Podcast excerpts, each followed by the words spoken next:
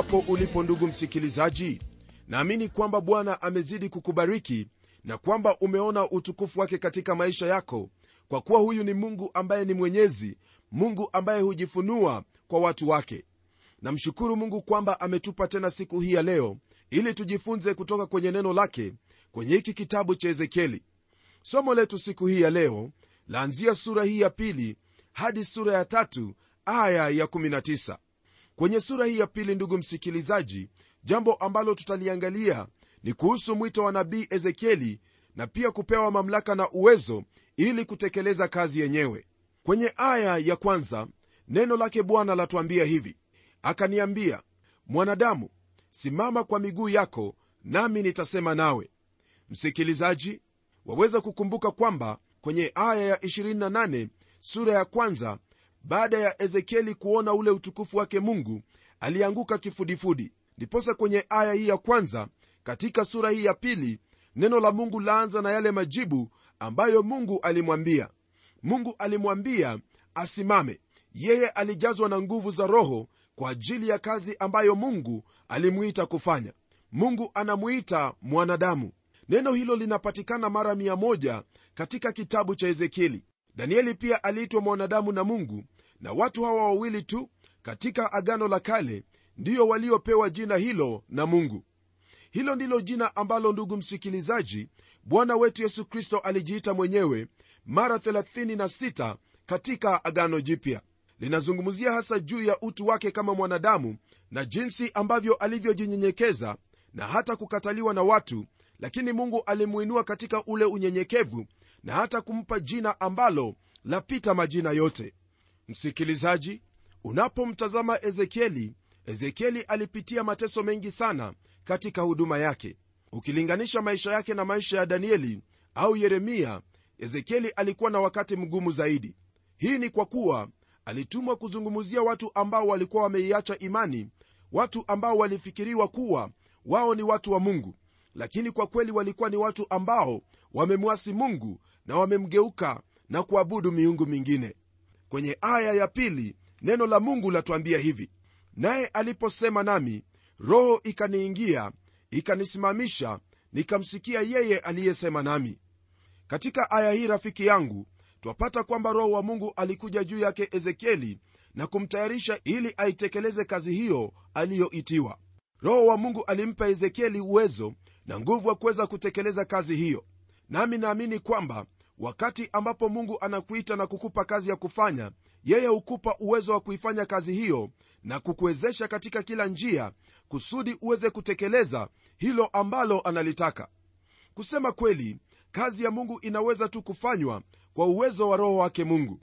Kama sasa mungu amekupa kazi fulani usiwe na shaka yoyote. Yeye atakupa uwezo wa kuifanya. Hatua unayoweza kuchukua ni kuelewa kwamba huwezi kufanya kazi hiyo kwa uwezo wako bali wamhitaji roho wake mungu. Kwa hivyo mtegemee roho wake mungu maana yesu kristo ametupa roho wake kusudi aweze kutuongoza katika kazi yake mungu.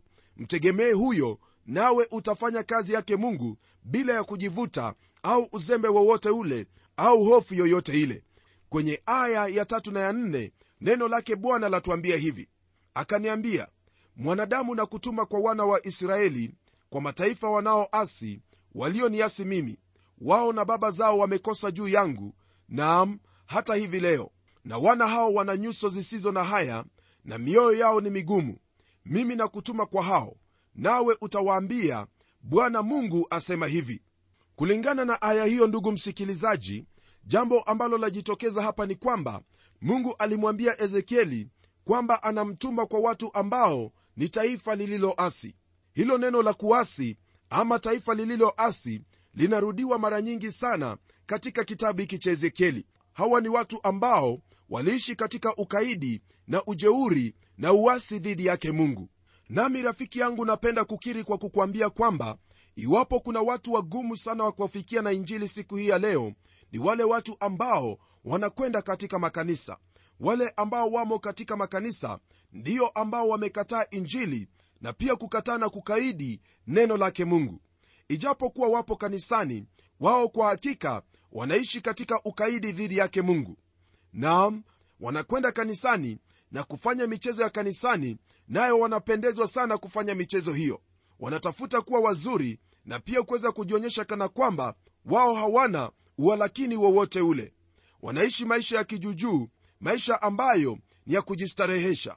Hawataki mtu yeyote aingie kati yao na kuambia kwamba wao ni wenye dhambi na wanahitaji kuokolewa na kuwa waaminifu na watiifu kwake mungu. Hawa ni watu wagumu ndugu msikilizaji kuwafikia.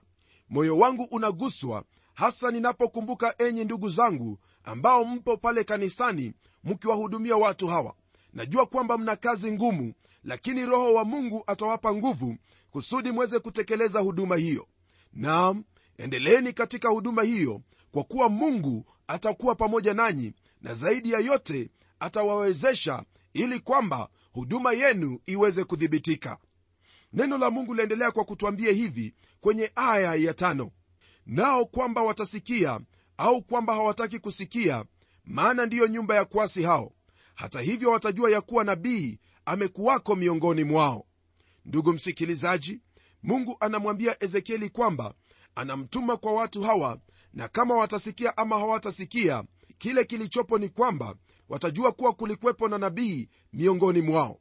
Hii ina maana kwamba ezekieli atanena na watu hawa licha ya kwamba huenda hawatasikia au watasikia kilichopo ni kwamba muhuri huu ndio utakaokuwepo kwamba kulikuwepo na nabii miongoni mwao rafiki yangu hebu niwe wazi kwa kukuambia kwamba unapolinena neno lake mungu elewa kwamba ni neno lake mungu na wala si neno lako. Kwa hivyo iwapo watu watasikia ama wasisikie wewe nena neno lake mungu kwa kuwa itakuwa ni muhuri na thibitisho kwao kwamba nabii alikuwepo miongoni mwao mtu wa mungu alikuwepo miongoni mwao na neno lake bwana lilinenwa kwao jinsi inavyohitajika kwa hivyo ni neno hilo ndilo ambalo litawahukumu. Isije ikawa kwamba rafiki yangu haukunena neno la mungu jinsi ambavyo mungu anavyokuahidi. Wewe nena neno lake kwa kuwa amekupa nguvu na uwezo wa kuweza kulihubiri neno lake na kulinena neno lake miongoni mwa hao watu ambao unakaa nao. Nawe ambaye unasikia neno hilo lipokee neno hilo na hata unapokosa kulipokea neno hilo ushahidi hupo kwamba neno hilo limenenwa kwako nawe umelisikia aidha umelikubali na kuliamini au umelikataa. Kwa hivyo kila mtu ana wajibu wake wa kufanya kazi yake.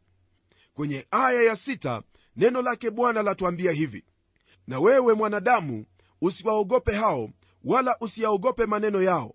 Ijapokuwa miiba na michongoma ii pamoja nawe nawe unakaa katikati ya ngee usiyaogope maneno yao wala usifadhaike kwa sababu ya nyuso zao wajapokuwa ni nyumba yenye kuasi.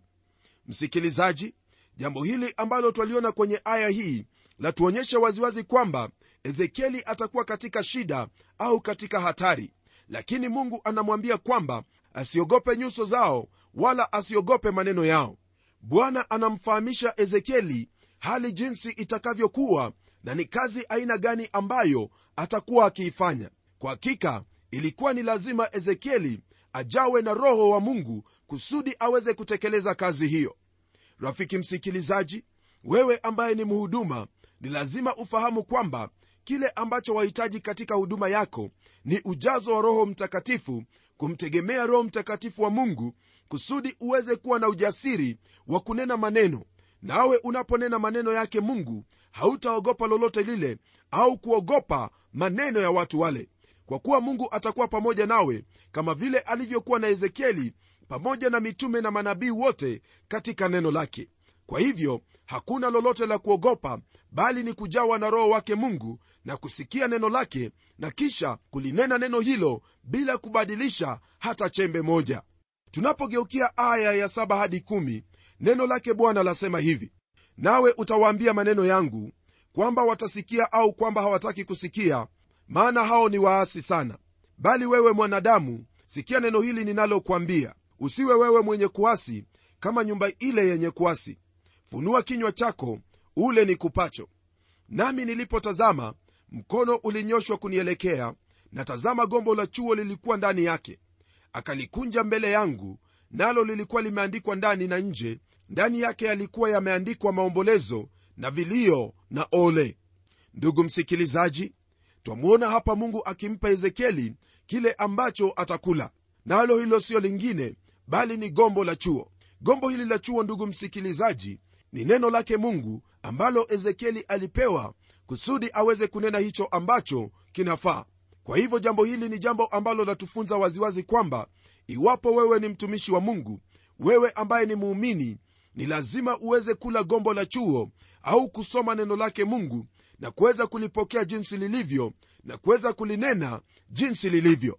Sikia jinsi ambavyo mungu anamwambia. Anamwambia kwamba asiwe mwenye kuasi kama ile nyumba yenye kuasi. Msikilizaji hilo ndilo ambalo lahitajika katika maisha yako na hilo ndilo ambalo lahitajika katika maisha yangu. Wewe kama mtoto wa mungu ni lazima uweze kupokea neno lake mungu na uweze kulitii jinsi lilivyo na wala usibadilishe chochote kile kile ambacho mungu amekupa hicho ndicho ambacho utakaa nacho hicho ndicho ambacho utafanya. Kwa hivyo ni vyema kumtii mungu na tusiwe kama hao ambao ni wakuasi. Kisha tunapogeukia sura ya tatu ndugu msikilizaji twapata habari za kuandaliwa kwa nabii ezekieli kwa ajili ya kazi hiyo ngumu iliyokuwa mbele zake. Naam huyu nabii ezekieli alikuwa tofauti sana na nabii yeremia. Yeremia alikuwa ni nabii aliyevunjika moyo aliyekuwa na macho ambaye yanatiririka machozi daima. Naam wakati huo katika historia mungu alimhitaji yeremia ili awafahamishe watu wake kwamba moyo wake ulikuwa unavunjika kwa kuwa aliwatuma utumwani au aliwapeleka uhamishoni. Na sasa watu hao wako kule utumwani na wao wamejaa uchungu katika mioyo yao na pia ni wenye kuasi. Wakati huo ambapo ezekieli alikuwa akitabiri ndugu msikilizaji hekalu haikuwa imechomwa wala kuharibiwa na hata ule mji wa yerusalemu haukuwa umeharibiwa. Jambo hili yani kuharibiwa kwa hekalu pamoja na mji wa yerusalemu halitatokea hadi miaka saba itakapopita baada ya wajumbe miongoni mwa mateka watafika kule babeli nchi ya wakaldayo. Na kama vile ingeweza kutarajiwa ndugu msikilizaji wale manabii wa uongo kwa wakati huo wote waliwanenea watu maneno ya uongo na kuwaambia hivi kwa kuwa sisi ni watu wa mungu tutarudi kwetu nyumbani. Huenda walimuuliza ezekieli anafikiri kuwa yeye ni nani kuwaambia mambo yale. Kwa kuwa wao ni watu wa mungu na kwamba watarudi katika nchi yao na wala hawatakaa katika utumwa kwa muda mrefu. Lakini mungu alimwambia ezekieli awaambie kwamba hawatarudi bali wataendelea kukaa utumwani kwa muda wa miaka 70 jinsi ambavyo nabii yeremia alivyotabiri. Msikilizaji kwa hakika wakati huo utakuwa ni wakati mgumu kwao. Tunapoangalia aya ya kwanza neno lake bwana latuambia hivi. Akaniambia mwanadamu kula uonacho kula gombo hili.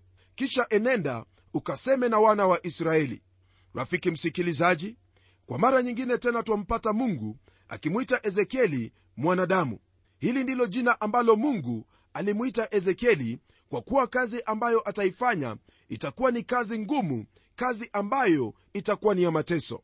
Neno la mungu latuambia kwenye aya hiyo kwamba mungu alimwambia kule kile ambacho anakiona na kisha aende kunena na wana wa israeli. Jambo hili ndugu msikilizaji ni jambo la ajabu kweli kweli jambo nzuri kweli. Maana neno latuambia kwamba maana hilo ambalo alikuwa ale siyo lingine bali ni neno lake mungu. Neno la mungu ndugu msikilizaji ni lazima liwe sehemu katika maisha yetu hakuna mtu yeyote ambaye iwafaa kunena neno lake mungu au kuhubiri iwapo neno hilo halipo katika moyo wake na wala haamini kila neno ambalo analisema. Katika madhabahu si mahali ambapo twafaa kunena maneno ya kupendeza maneno ambayo ni ya kupangwapangwa tu kusudi watu waweze kusikia na mwishowe watoke mahali pale bila chochote. Bali katika madhabahu ni mahali ambapo neno lake mungu lafaa kunenwa kwenye aya ya pili na ya tatu neno lake bwana aliendelea kutwambia lile ambalo ezekieli alifanya. Nalo neno latwambia hivi basi nikafunua kinywa changu naye akanilisha lile gombo. Akaniambia mwanadamu lisha tumbo lako ulijaze tumbo lako kwa hili gombo nikupalo ndipo nikalila nalo kinywani mwangu lilikuwa tamu kama utamu wa asali. Iwapo rafiki yangu ungelipenda kuwa na chakula kizuri chakula hicho ni neno lake mungu. Iwapo hauwezi kulipenda neno lake mungu hauwezi ukampenda yesu kristo kwa vyovyote vile. Tunapoangalia kwenye aya ya 4 na ya 5 neno lake bwana laendelea kwa kutwambia hivi. Akaniambia mwanadamu haya waendee wana wa israeli ukawaambie maneno yangu. Maana wewe hukutumwa kwa watu wa maneno mageni ama wa lugha ngumu bali kwa nyumba ya israeli. Rafiki yangu neno hilo latuambia waziwazi kwamba ezekieli alitumwa kwa watu ambao wananena lugha yake. Hakutumwa kwa watu ambao wana lugha tofauti au maneno mageni. La hasha! Mungu alimtuma kwa nyumba ya israeli ambayo pia yeye alikuwa ni mwenyeji wa nyumba hiyo. Kwenye aya ya 6 na 7 neno hili la mungu liendelea kwa kutwambia hivi. Si kwa watu wa kabila nyingi wenye maneno mageni na lugha ngumu ambao huwezi kufahamu maneno yao. Bila shaka kama ningekutuma kwa watu hao wangekusikiliza. Bali nyumba ya israeli hawatakusikiliza wewe kwa kuwa hawanisikilizi mimi. Maana nyumba yote ya israeli wana vipaji vigumu na mioyo yenye ukaidi. Msikilizaji ezekieli alitumwa kwa watu ambao hawawezi kusikia na vipaji vyao vilikuwa vigumu.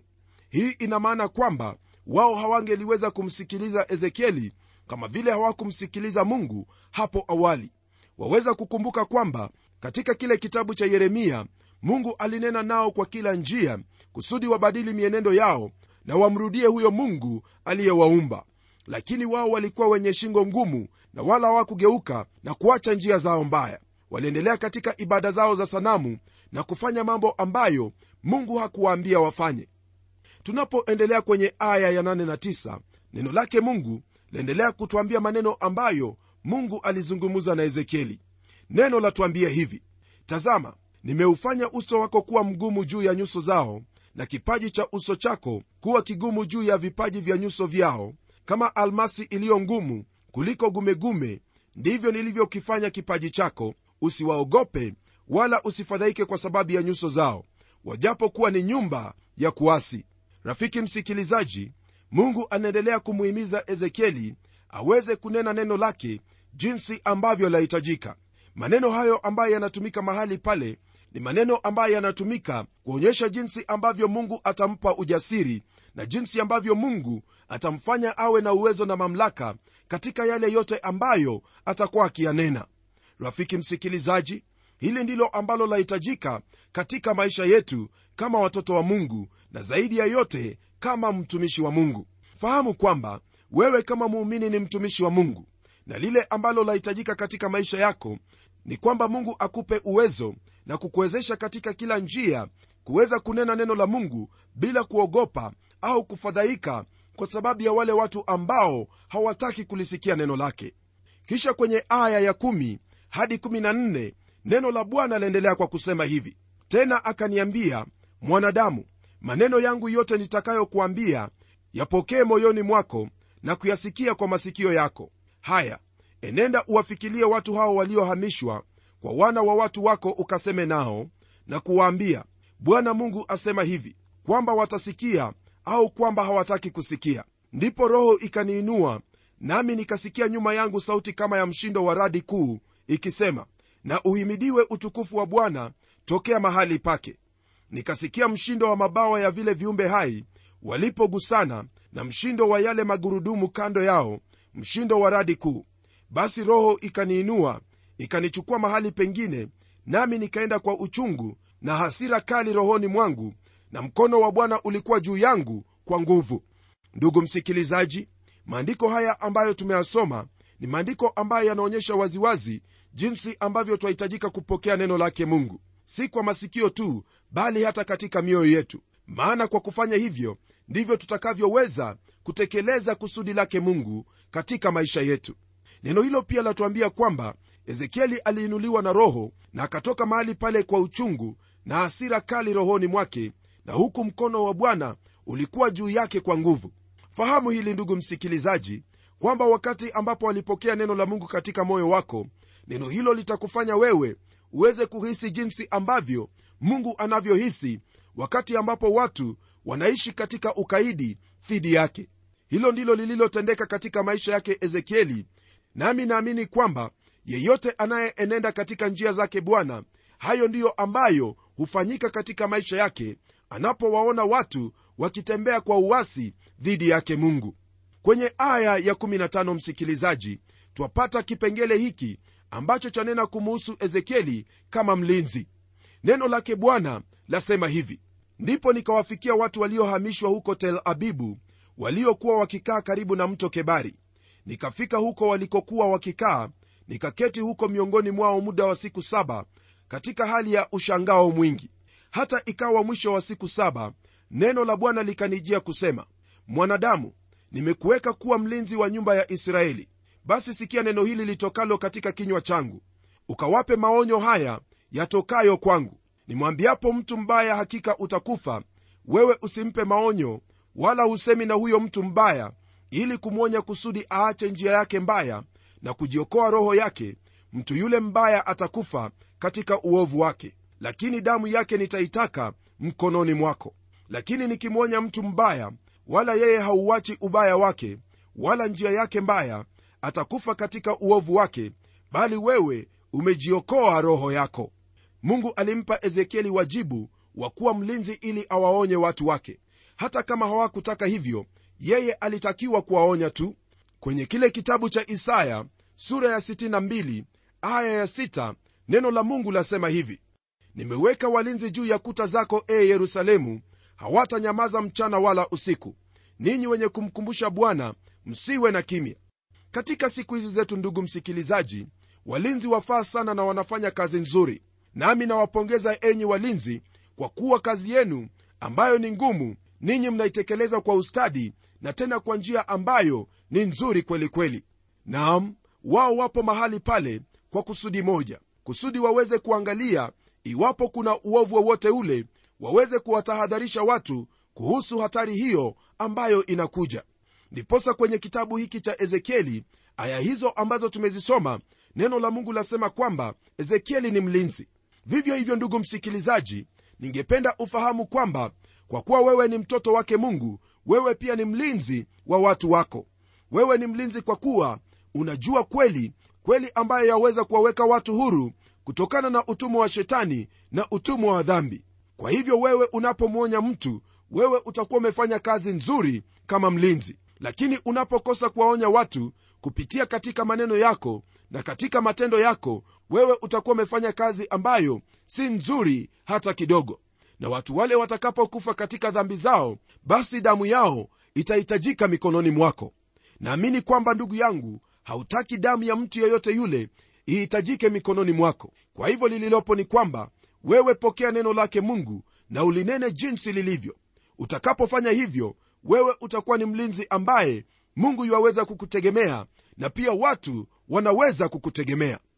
Rafiki msikilizaji haya yote hayawezekani katika nguvu zako bali yanawezekana tu kwa roho mtakatifu wa mungu. Mtegemee roho mtakatifu wa mungu naye atakuongoza na pia atakusaidia kutekeleza wajibu wako jinsi ambavyo inahitajika.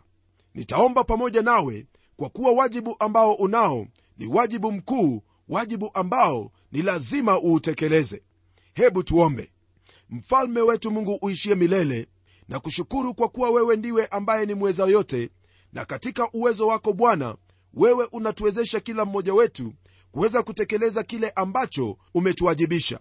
Namwombea ndugu yangu msikilizaji kwamba bwana utamsaidia utamwezesha kwa nguvu za roho mtakatifu aweze kulizingatia neno lako na wajibu huo ambao umempa aweze kuutekeleza kwa nguvu za roho mtakatifu. Naomba haya katika jina la yesu kristo ambaye ni bwana na mwokozi wetu. Amen. Ndugu msikilizaji mungu awe pamoja nawe. Uwe mtu ambaye walipenda neno lake mungu jawa na roho wake mungu na uweze kuwa mlinzi wa kutegemewa. Hadi kipindi kijacho mimi ni mchungaji wako jofre wanjala munialo na neno litaendelea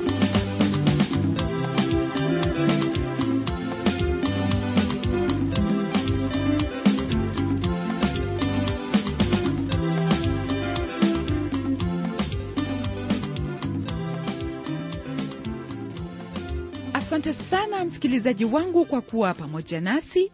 Na iwapo una jambo la kutuelezea tafadhali tuandikie barua kupitia anwani ifuatayo. Kwa mtayarishi kipindi cha neno transworld radio. Sanduku la posta ni 21514 nairobi kenya.